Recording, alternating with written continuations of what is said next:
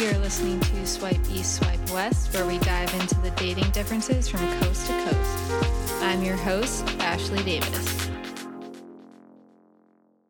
Hello, everyone, and welcome back to Swipe East, Swipe West, the dating and culture podcast focusing on differences from coast to coast.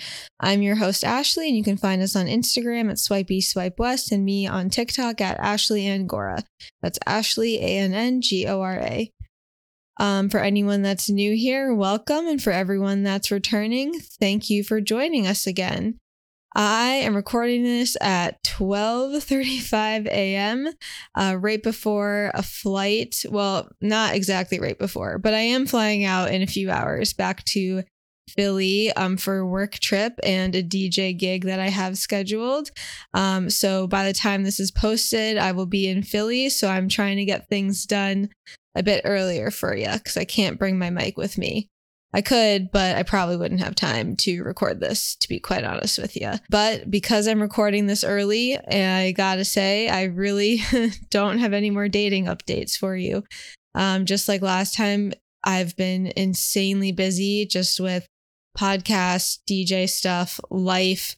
I cannot get over that it's April already. Like, that is insane to me. I feel like everything's just going by so fast. I just think of that Ferris Bueller quote. I actually drove by last weekend with my friend the house that they filmed, or at least the outside of, which, fun fact, is in Long Beach. But yeah, I feel like the next few months are just going to be insane. I have wedding things happening, um, Coachella happening.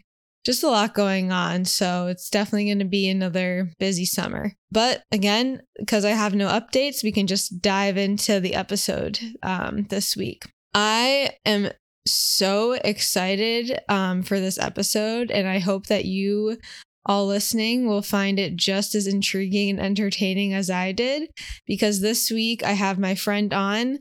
Um, she is using a pseudonym for privacy reasons, but we are talking all about senior home living and dating and hookups and relationships and marriages and second marriages and and all that fun stuff. So, my friend that I'm interviewing has worked in senior home living facilities um, since pretty much she graduated college and in different capacities.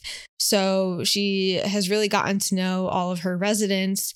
And I think why this is an important episode and something that was interesting to me, not only from like the dating aspect, is the concept of age in dating Obviously, this episode is going to have a little bit of a different angle because it's talking specifically about senior home living. And on top of that, senior home living in facilities that do focus more on healthcare um, versus, and we talk a little bit about this in the episode, um, like a facility, maybe like a retirement center in um, like a Florida, for example.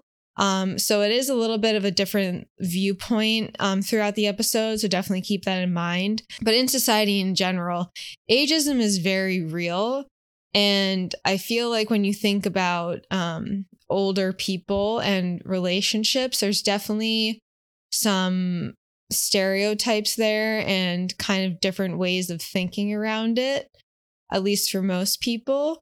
So when my friend, um, the reason I had her on was just, you know, we she would talk to me about um, you know, things that would happen in the center. And I was like shocked by it. But then when you kind of think about it, like they're still people. It's just they're a little bit older. So why wouldn't they want to engage in a relationship with someone else and things like that. So we definitely dive deeper into that in the episode. I don't want to give too much away, but just some things to keep in mind while you listen through. Um, and again, I think it's just interesting because you have shows popping up now like Grace and Frankie and and other shows that do highlight um, older people and like their lives and you know dating and remarrying and things like that. And it's not something that's really talked about. So it was just kind of interesting to think about it um, and have an open conversation because it's not really talked about that often. So, anyways, I really enjoyed talk to, talking to my friend about it. It made me think about things a little bit differently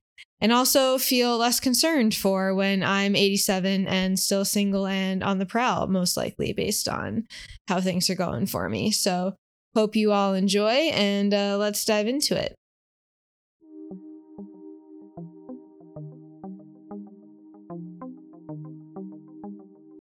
I'm here with my good friend Allie. How are you doing this fine evening? Good. How are you? I'm good. I'm so excited to talk to you about senior home living and dating. I'm like so intrigued by this. yes. it's very intriguing. and a little graphic sometimes. Would you say it gets a little graphic? can. oh my gosh.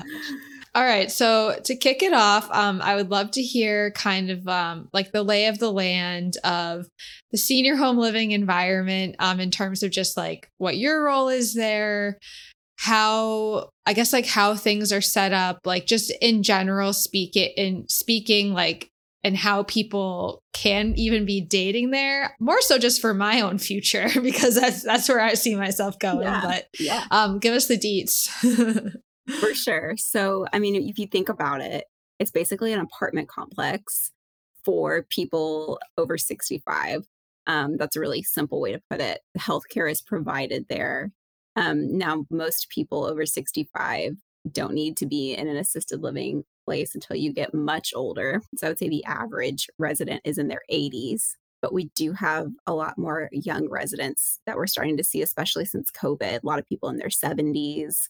Um, you occasionally get the people in their 60s who do move in. Uh, the last community that I worked at, we had a lot of very young people in their 70s and 60s, which made it really interesting, which is where most of these dating stories actually come from.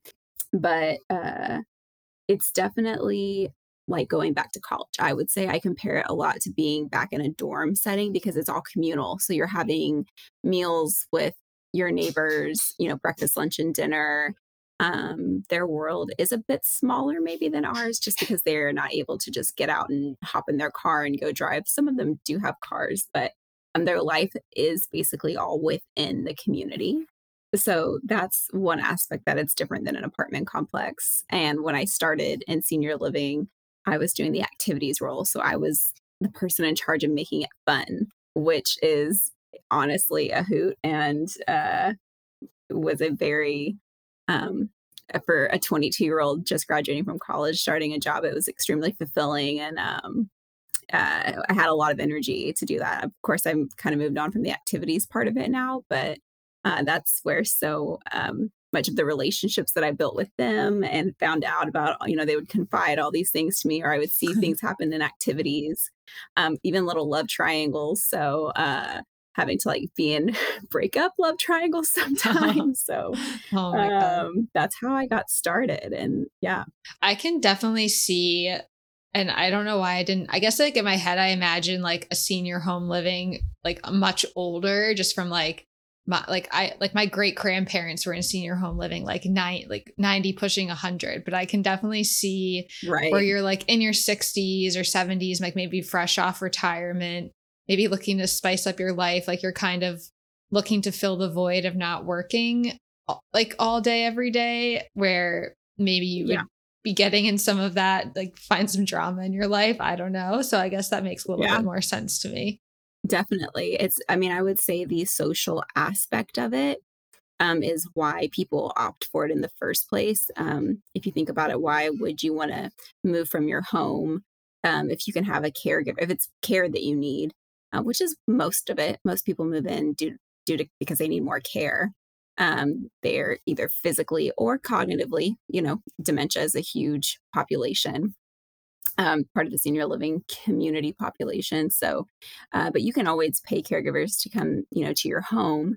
Uh, so a lot of people choose it for the social aspect. So it really does feel a lot like um, a second, mm, you know, college dorm later in life. Uh, it's very similar dynamics that I think end up happening. So to that point, then, they are they like if you can share this, are they choosing? They're choosing to go. Like it isn't like their family, or is it like like having them go, or is it like a mix of both?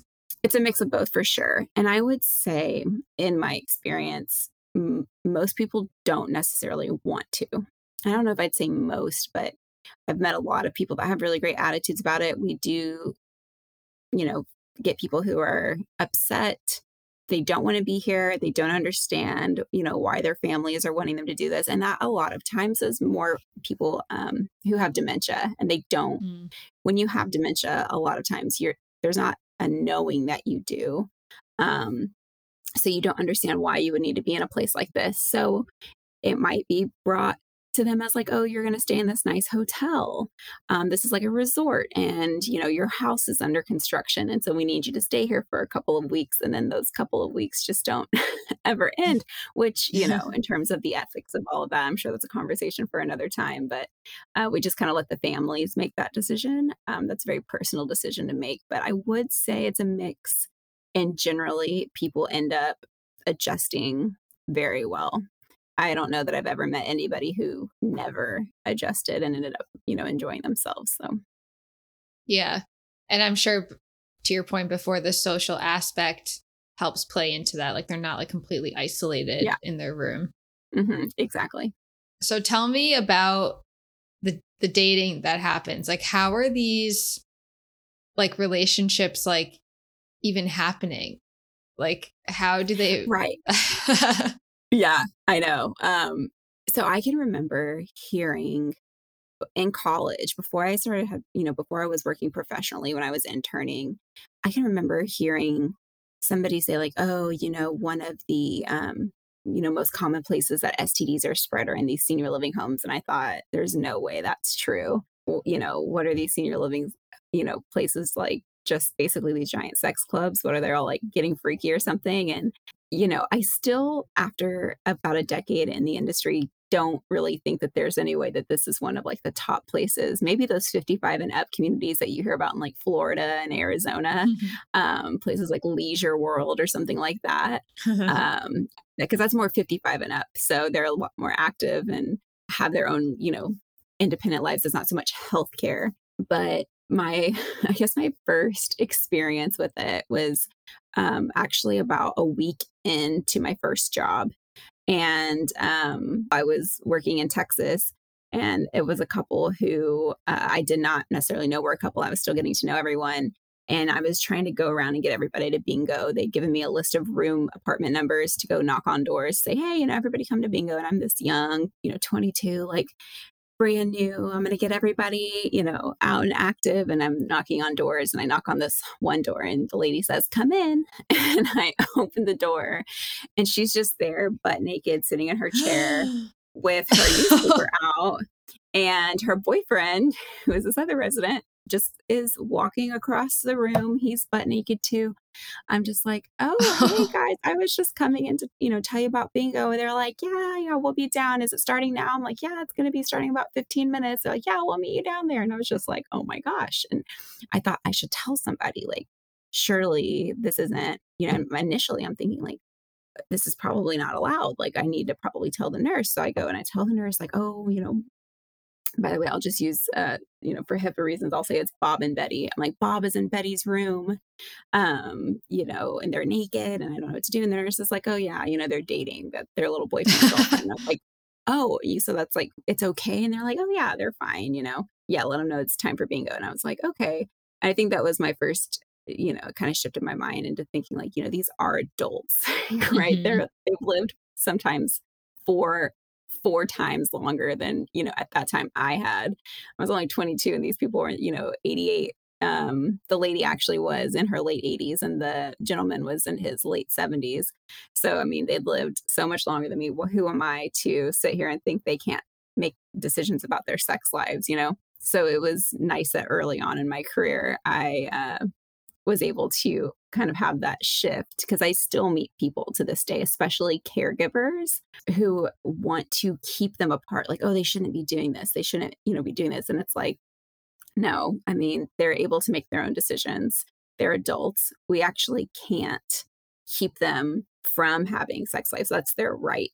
You know, as part of living in these homes, we're, we can't intervene um, unless basically a doctor says somebody's not healthy enough for sex and of course the topic of dementia can start to come into play and you know what does consent look like when you have something like alzheimer's disease?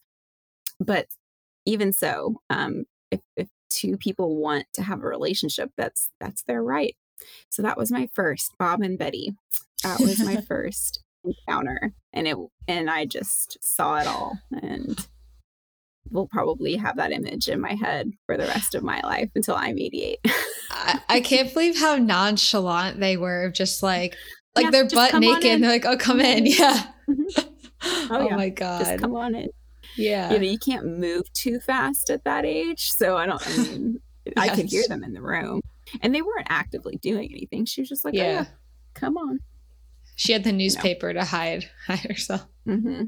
Yeah, I mean that makes sense because and that, that was going to be my question, eh, or I guess my thought is I could see where maybe people might be coming at it from like they're thinking in their head like senior living people are there because they have like a problem because they can't care for themselves which therefore means they can't make decisions for themselves which isn't necessarily true. Like you could be a full functioning adult but to your point maybe you need a little extra help like walking to like to get food like i, I don't know like that's like mm-hmm. just an example but that doesn't mean that you can't then choose to be in a relationship because if you weren't in that home trying to function on your own you would still be living like the most normal life you could be in that regard at least just in a different yeah, environment. Exactly yeah exactly and it's something that i do training an annual training with all of the staff on just getting them comfortable i mean it's it's not really comfortable for people in general to talk about sex which is interesting no matter the demographic people you know have a it's a taboo subject but uh, yeah. uh, especially when you're talking about seniors um, i think it's easier sometimes for healthcare we can look at it more objective this is not our mom our dad i can tell you having these conversations with family members is very different mm-hmm. and often much harder I have had to tell family members that I am really sorry, but there's basically nothing I can do. I cannot physically keep your loved one from doing this. I, I you know, we're not a uh, we're not a psychiatric facility, so we can't yeah. restrain people physically. Um, so there's really nothing I can do other than try to distract them and, you know, give them other activities to do. But certainly, I think it's probably hard to have conversations with the adult children of these seniors than it is, you know, the caregivers get it after basically they just need permission. They don't want to get in trouble for letting something happen. And really, like I said, the only reason we wouldn't allow people to be in a room together is if somebody had like let's say a heart condition and their doctor says oh this person's heart isn't healthy enough for sex it could put them into cardiac arrest something like that or if um you know cognitively um somebody you know was you know had dementia and was clearly feeling fearful of the other person or didn't if you could kind of gauge that, you know, or if they were verbally stating, I don't want to be around this person, then of course we would protect that person. But if everybody is healthy and, you know, clearly enjoying themselves, there's really, yeah, that's that's totally their right. And who are we? If the, I mean, at that age, any joy that you can derive, I yeah. say, go for it. Yeah. So are they um, kind of like starting these relationships like through activities? Is it all people like within the same senior living home?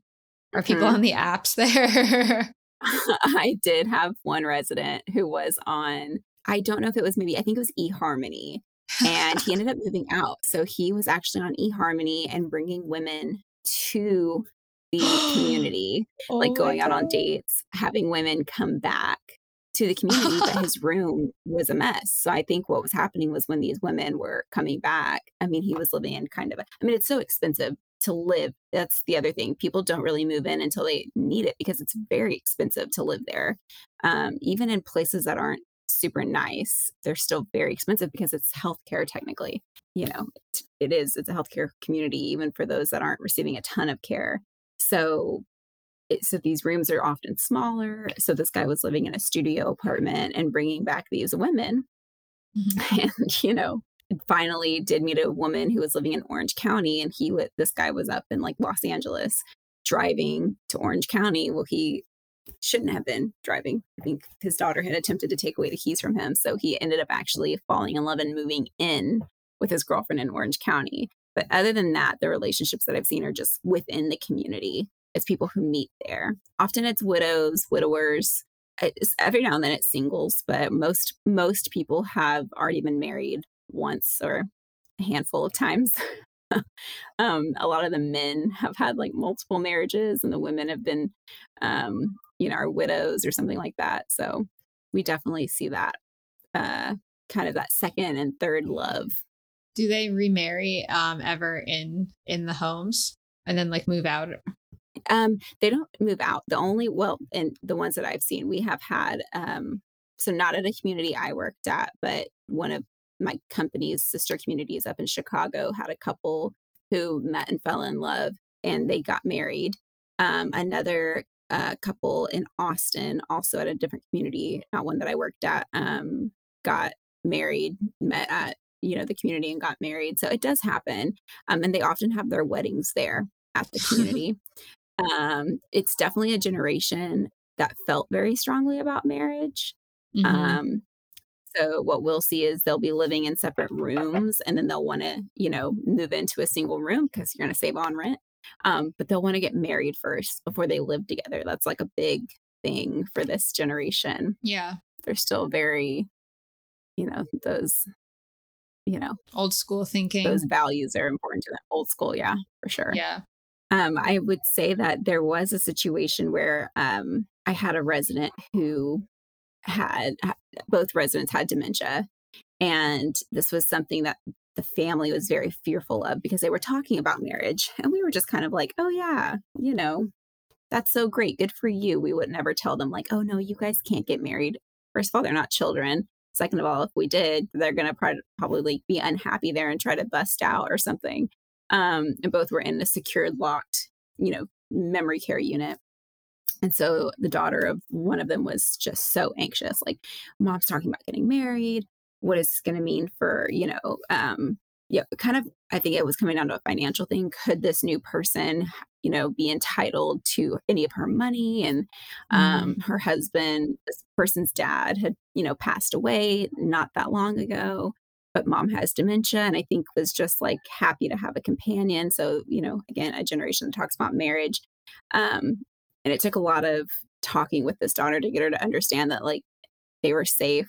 They're not actually going to get married, but why would we not let them think that or, you know, even have a pretend wedding ceremony if we need to, but it's not anything legal or binding. It's not like we would have a priest or a, you know, marriage uh, license or anything like that. Um, just more so to let them. I mean, the the gentleman had his son buy an engagement ring, so and she and the woman wore it. It was really sweet. Uh, but again, it was more the family, uh, the woman's family, who was really really freaked out about it. So yeah. you know, I've seen that happen too. In general, it doesn't always. I would say it results in marriage not that often, um, mm-hmm. but they end up, you know, being companions for you know, as long as they're there in the community, which is a really nice thing to have, I think.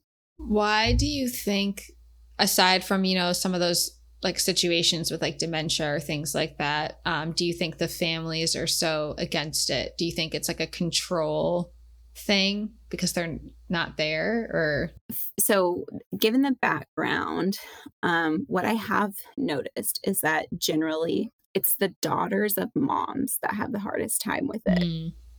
I have had, you know, probably just probably eight couples that I can think of off the top of my head that ended up forming. And the only family members that I've really ever had to deal with and like talk through things with have been the daughters of the of women. Um and and they've always said like you know you know she, my dad was the love of my mom's life. My how could she you know she she does this this couldn't truly mean anything. My dad was the love of her life. So i think it has more to do with whatever idea they had of their parents relationship being so perfect um that you know i think that's something that it's hard for people to understand that a relationship can exist independent of you know like love can happen twice, right? It doesn't mean that the first relationship was any less perfect, but that person's gone now. And so this new love is formed. And I think often people who have like really strong, genuine love probably find it easier um, to embrace love again, you know, um, and probably want that and yearn for that a little more than people who are a little bit more content, you know, being on their own or being independent I think it definitely has a lot more to do with our personalities or just our our own I don't know, like openness to love than anything else really. It sounds like it's less about things happening specifically in the living home and just in general like regardless of where they were living just finding someone new again, replacing their dad, which would happen either way potentially. yeah, I will I will say that the, the relationships happen quickly. It's so interesting like you know, that we're the generation of you have to be, you know, you know, first you're like texting for six months, then you're talking for six months, then you're finally like what, you know, exclusive, and then you can call each other boyfriend, girlfriend after two and a half years or whatever. You know, it just seems like it's yeah. a generation where everything moves so slow. Um, I'm telling you, these people meet, and by the end of the week, they're like, "This is my boyfriend," you know, "This is my boyfriend Jimmy," and you're like, "Okay," and I, you know, I think age does have have to do with it in that regard because and I think part of it is generational because I feel like one the older we get um speaking for myself as someone single like I feel like the older I've gotten when I do meet guys that are older that are secure emotionally intelligent um, or emotionally mature and they they do want a relationship. I feel like if they meet someone and they're like okay like i want to date someone seriously and I am interested in a relationship, like within five to six dates, it's like, let's make this official or let's just move on. Um, and even like when mm-hmm. my mom and like thinking about my parents, my mom, my mom and my dad got married when my mom was 31, my dad was 34, 35. Um, or no, she was 28 and he was 32. Sorry. And they met engaged within six months, like married within a year. And like that was like not mm-hmm. that weird. Whereas like t- that would be kind of weird yeah. at that age today. And so thinking of even that oh, absolutely. Yeah, so thinking that generation even older, I'm like and when and also like given, you know, if you're like 80, not to be like, you know, a downer, but you don't know how much time you have left. So it's kind of like what do you have absolutely. to lose? you know, like Yeah. You, yeah. And I've seen some pretty odd couples uh, where like well I would you know, I, I wonder, I think to myself, I wonder how that works. Like, I wonder, some of them are more apparent, but um, like I said, they're, they're all around each other every day.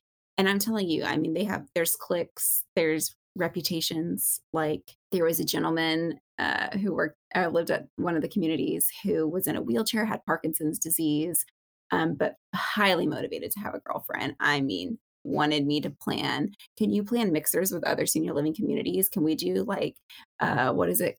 Um speed dating. He wanted to do a speed dating night. He you know he was so motivated. Any new woman who moved in he was can i have lunch with you? You know can i sit with you at dinner? And finally this woman moved in much younger really beautiful beautiful woman. Um, and I and I saw him. I was like, oh, I knew exactly. Um, let's call him Rob. I was like, Rob's definitely going to go for her. uh, and uh, Rob did go for her, and she just immediately was like, oh yeah, like I'm, you know, like went for it, and they have been together ever since. I think they've been together for a couple years now. Wow. And um, she takes him around in his wheelchair. Actually, that's kind of a funny, interesting story. So when they were first hooking up, and I do mean hooking up.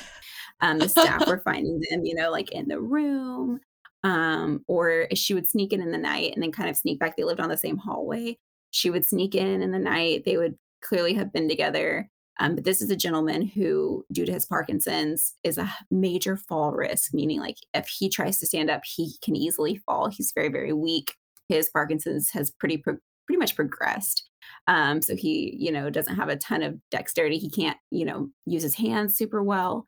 Um, he can't walk uh, and this is a woman who was young and very physically able. And so I think the first time that people fell out is because she had to get a caregiver. Well, we had suspicions because one of her shirts, a caregiver found her shirt in his room. They're like, hmm, maybe it got mixed up in the laundry.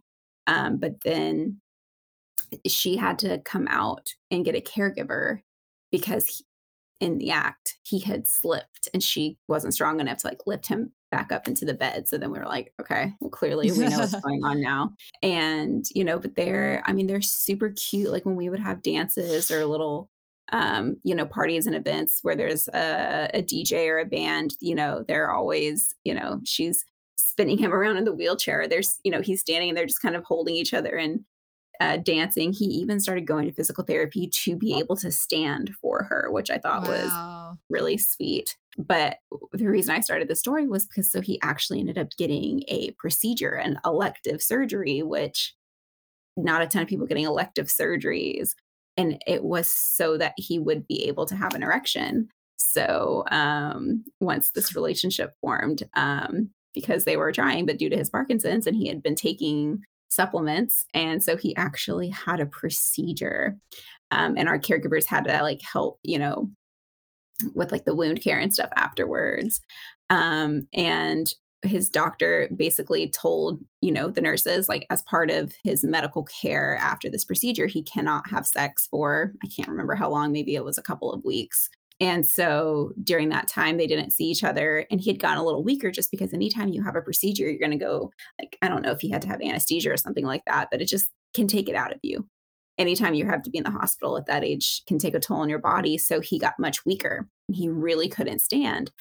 And so we had to have a conversation with him about safety with both of them. Look, it's just not super safe for you guys to be attempting to have sex right now. Uh, Rob has um, doctor's orders um, stating that he, you know, can't have sex right now, but also he's just too weak. He can't stand up and it's not safe for you. You know, we've already had to come pick him up one time off the floor. It's not safe for you.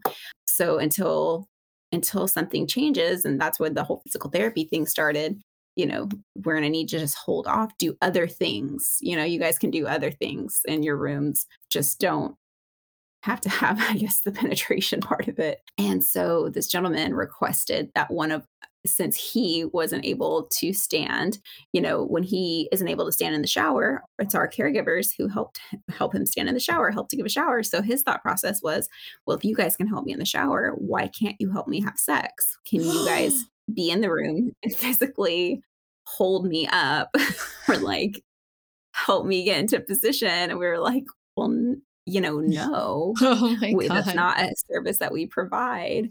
And I can remember like having to actually reach out to what uh, when you're in healthcare, they call it the ombudsman, who's like a rep. They're they're essentially they work for the state, um, and they are the residents advocate. They make sure that um, these senior living homes are not, you know, abusing residents, that they're not um, taking you know advantage of them or you know whatever it is so we even had to reach out to say like can we deny him this care? And um, they had actually not ever had the request either. So it was a very interesting situation. And thankfully, he just kind of let it go before it, you know, got too crazy. But yeah, he wanted somebody to come in there and help him. He's like, I don't understand why you guys can't help me with this if you can help me with it while I'm in the shower. But it was basically a, a privacy right for the other resident, was kind of what it boiled down to that that person probably didn't want somebody else in there while you guys were you know, having sex. So that was one of the more extreme requests I'd ever received. That is, I w- I don't think I could have done that. I would have been so uncomfortable. Yeah. yeah. It's very yeah. different from helping someone like clean themselves innocently. yeah. Definitely. Definitely. And a lot of times the caregivers uh, caregivers will, will tell me stories about how, you know, these are older gentlemen um, and when you're giving them a shower, um, it's not very uncommon for somebody to get an erection. It's nothing, it's not even necessarily sexual. It's just that, you know, you're naked and here's this person cleaning you up. And sometimes you just get an erection. Yeah. And um, so that's common, but this was very different. He was really taking it to the next level. Yeah. So we had to give him, you know, kudos for trying. You know, can't yeah. blame a guy for trying for sure. Yeah. oh my gosh. Um, so hmm. aside from from that couple um and hooking up in, in rooms how like mm-hmm. what type of what type of dates like would people go on? Or were they even going on dates at that point? Um were they just hanging out? Most of them are just hanging out but that couple in particular does go on dates. Um they've even done weekends like they'll go away for the weekend and that's usually it has to be done through their family. You know we as the community first we have to have you know um, their physicians paperwork has to say that they're able to leave the community unassisted. Um, but they'll call an Uber and they'll book a hotel room and they'll go, you know, to Santa Barbara or wherever for the weekend. And uh, they do typically have to hire a private this, you know, because the gentleman needed so much physical assistance, he would hire a private care caregiver to go with them to provide care while they were on the trip. Um, often their families will take them out, is what I've noticed. A lot of families do get on board with it. Um, uh, you know, like I said, there's a handful of, you know, family members who get weird about it, but majority are pretty supportive of it and can understand the benefit of having a companion this at this point in life um, and we'll take them out. Um, I've seen them spend, you know, holidays together. I even had in one of the memory care communities I was working at in Texas, where this woman uh, was living there and her husband had passed away. And she was so sure that this other gentleman was her husband. Um, and the other gentleman was really, really far progressed, non, he couldn't speak anymore. Sorry, I'm trying not to use too many like medical terms or anything like that, but he uh, couldn't speak. He was very much wheelchair bound. And um, so she was, this woman would go sit by him and hold his hand and just say her husband's name to him over and over. And, you know, he just kind of didn't respond, but she wasn't really with it enough to be able to recognize that he wasn't responding. So, she, in her mind, that was her husband. Well, this gentleman's wife was a much younger woman who would come in and was so sweet to the other lady. And even during Christmas or Thanksgiving dinners uh, would have her sit with them at the table and let this other woman sit by her husband. And um, wow. yeah, and the daughter, everybody just included her as part of the family because, you know, what was it? You know, what did it hurt? Um, so I would say in general, people were very embracing and, you know, to have a, a wife come in and let this other woman, you know, be thinking that her husband is her husband. I thought that was a really special moment. Um, I've had scenarios where a couple happens and the wife doesn't you know in this situation uh, this gentleman's wife was young and healthy and lived outside of the community. Um, he was in memory care and this other lady and him struck up a relationship and you know we're always holding hands and holding other body parts of each other. And when the wife would come in for visits we would have to separate them because she was very upset, felt like she was being cheated on, obviously. I think any of us, I think that would be a really hard thing to see because their relationship had been so good. And this guy was like the mayor of the town. So he was like a well known guy, and she was the mayor's oh, wife. And no. so, you know, that's a tough thing. And they were always known for having this great relationship. And here he is in this memory care community. And now he's got this, you know, girlfriend. And so, you know, that was a situation where basically we agreed to like a don't ask, don't tell. So, you know, we couldn't really separate them. But when his wife came in for visits, we would make sure that we were distracting the girlfriend and like doing something else, you know, doing an activity with her or taking her out for a walk. Uh yeah. So um, you know, it's not it doesn't always happen that the other spouse is dead. That's I would say the cognitive is where, you know, people with the cognitive issues, that's where situations like that happen because they're there and you know they, they know they have a wife so why not this person be their wife? So, you know they're just looking for some companionship. Glad to hear the drama doesn't stop even when you're in your no. uh, 80s no it never stops. It never stops. It just takes on a different form. So what has been i guess like your favorite thing that you've seen or that you've learned like through like through the, that experience. Like to me, it sounds a lot like college or high school, but on steroids, just because things like happen so fast and you're older. You have either, it sounds like they have some like, they have the money at that point to, you know, go off and do things if they are able to as well. Um, so it is kind of like a full on relationship, but yeah, it's, I would say it's like college or um high school on like arthritis medication more than steroids. It's not I mean, because it is again, it's it's pretty a lot of it's pretty sweet. It's a lot of, you know, kissing and holding hands and saving a seat at the bingo table or oh no, no, he sits next to me in the dining room kind of a thing, you know, versus I, I there's not been a ton. I, there was only two love triangles that I can really think of. And one was a dementia situation where this guy just, you know, I think he potentially thought both of these women were the same person actually um, oh. and they would yeah. kind of get a little like mad at each other, like vying over who could sit by him and stuff. But that fizzled out pretty quickly and it kind of, you know, turned into the other lady just getting distracted and not caring anymore. So, um, and then I had another love triangle, it had nothing to do with dementia, but just, yeah, people getting a little catty. And it had to do with like sitting in the dining room together too. That seems to be a weird, like a, recurring pattern about like they hook up in the dining room, like they start sitting with each other in the dining room, and that's how like you know that they're together, kind of a thing. But uh, I think probably the the thing that's been coolest to see is just that people's personalities really don't change. I think libido in general, you know, they find yeah that age can account for some decline in libido, but there's really not enough research or enough studies on it to say why. Um, mm-hmm. I think there's one study I wrote it down just because I wanted to get it right. As Dr. Cynthia Graham, she's University of Southampton, who studied decline in sex drive, and it says that for men they do experience a decline, but a decline between 35 and 44, and for women it's between 55 and 64. But there's the research doesn't explain why. It just you know shows the correlation. So they say you know the theory is that real or the I guess theory, just what's accepted is that libido has a lot more to do, and sex drive has a lot more to do with the individual, your individual sexual experiences.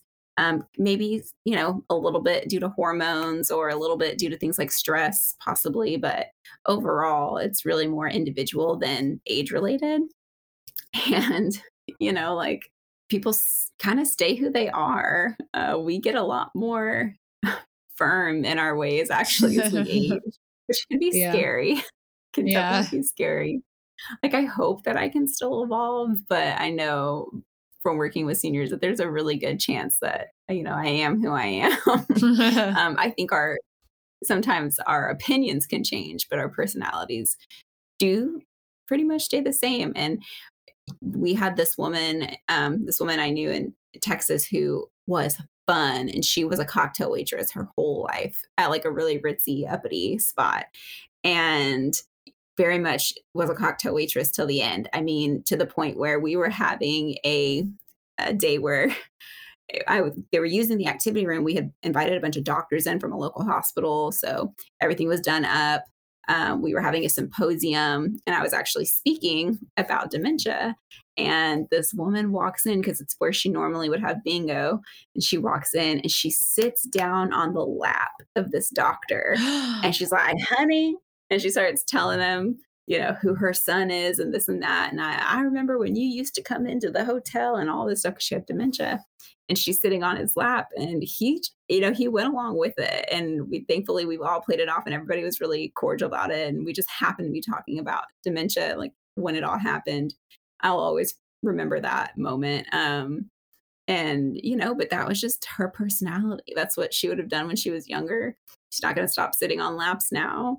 Um, I think we have this idea that all old people are like really conservative, but they're definitely not. You know, uh, just like you know, there's young people our age that are super conservative, and you know, probably will be for the rest of their lives. Old people can be really fun loving and out there too. That like reminds me of um, this trend that's on TikTok right now of all the the girls dressing their moms like them. Have you seen that? Yes. I love that trend.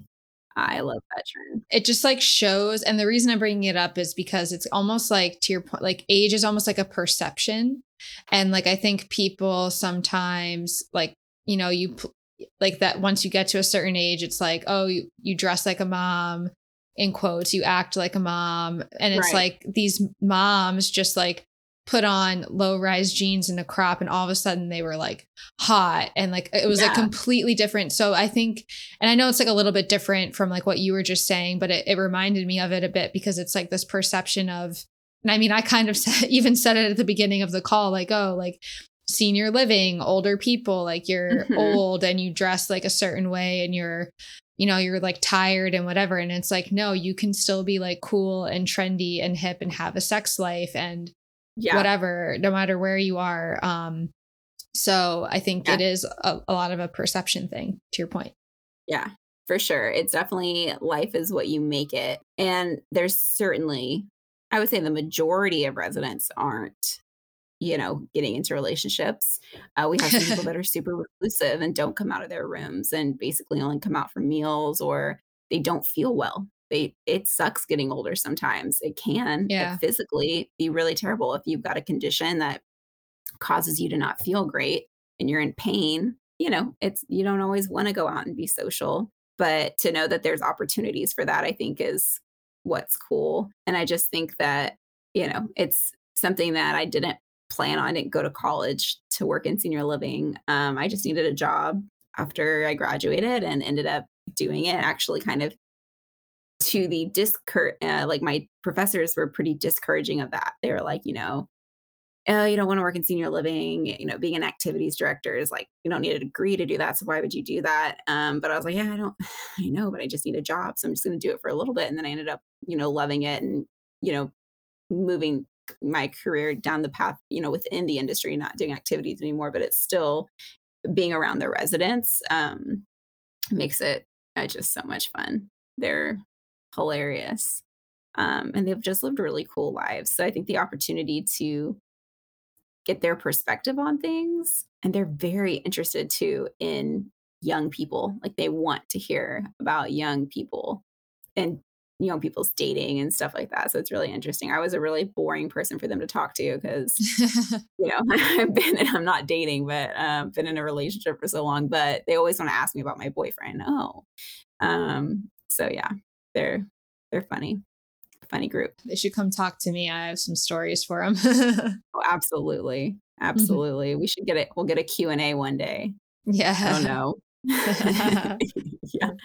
Uh, I always think that some of them probably have way uh way more secrets than they're willing to let on. Oh, for you know? sure. Every once in a while, like my my mom is like super conservative with that kind of stuff, but every once in a while like a new story came out will come out of something like that she did as a kid that she like yeah. never wanted to tell me to like influence me. And i'm like it's too late. You could just just tell me the secrets.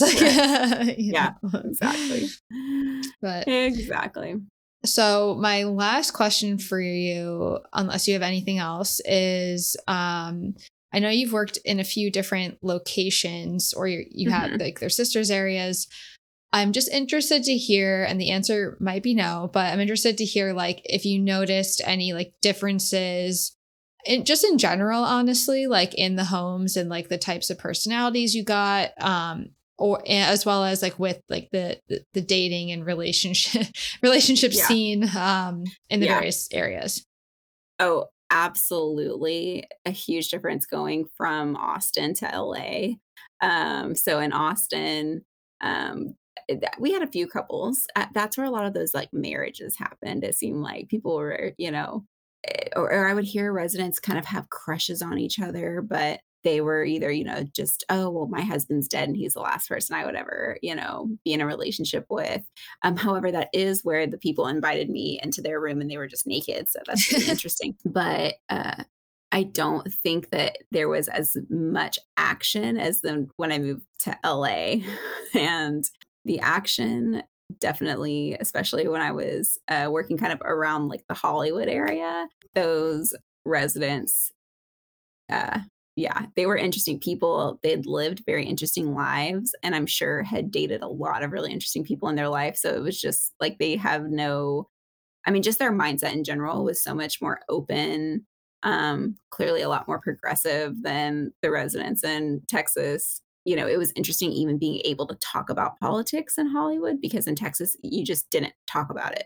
Uh, mm-hmm. They didn't want to talk politics. Like, no, we don't, you know, we don't talk about that, but we could have discussions and um, little debates and stuff um, in LA. And they were very interested in stuff like that. And there's just a lot more places to go. We would get to go out to a lot more museums and do things that were more social, go out to restaurants. Like they used to love going to El Coyote in Hollywood and like drinking margaritas. And um, uh, we actually, one thing that happened in LA was we had a, a DJ come in for a staff party that we were having.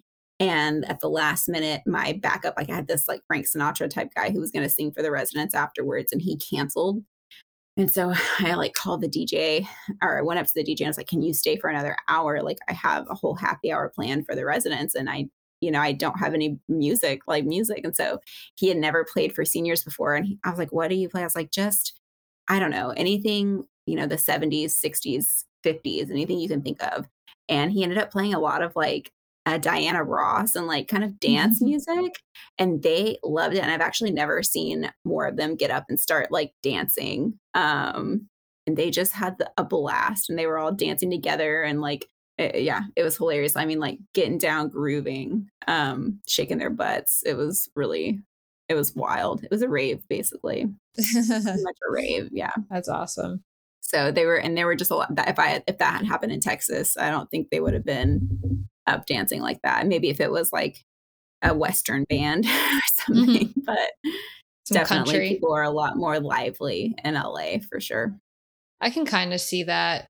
Yeah. We did go, um, there was a organization in Texas that kind of did like make a wish for um make a wish for seniors uh, who were who were you know had terminal illnesses and so um the woman who I was telling you sat on like a doctor's lap.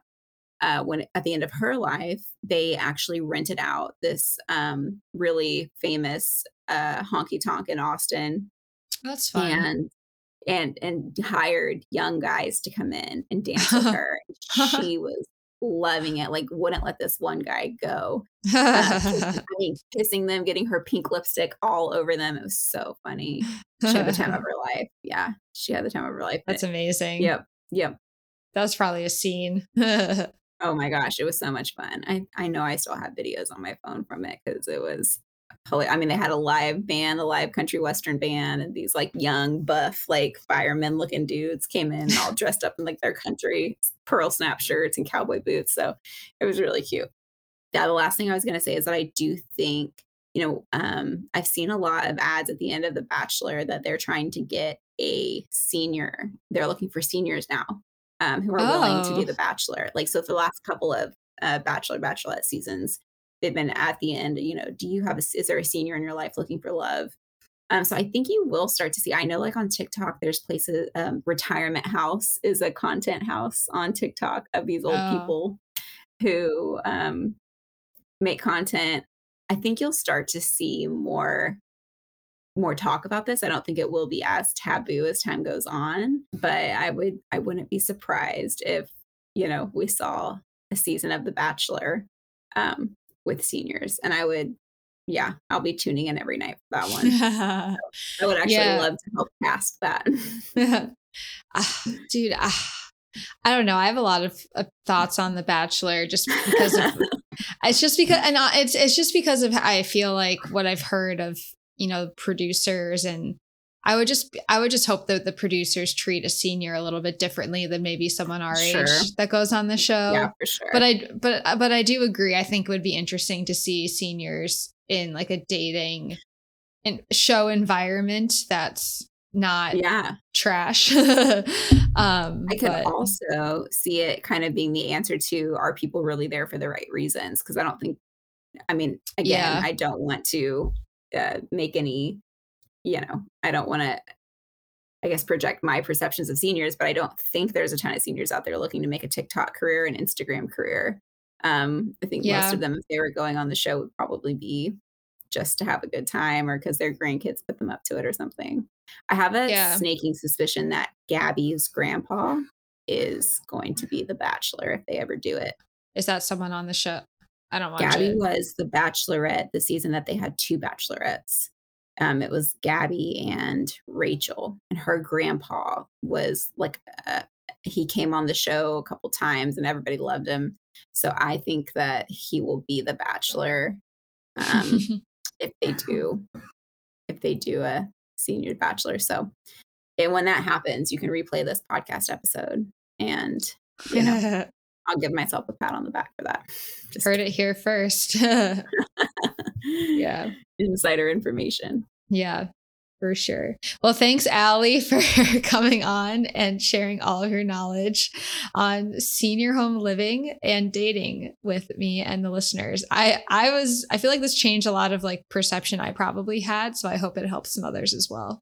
Yeah, for sure. And if you're ever, you know, thinking of putting your mom or dad or grandma and grandpa in a senior living community, make sure you send them with condoms, you know. oh my God. And with that, just kidding.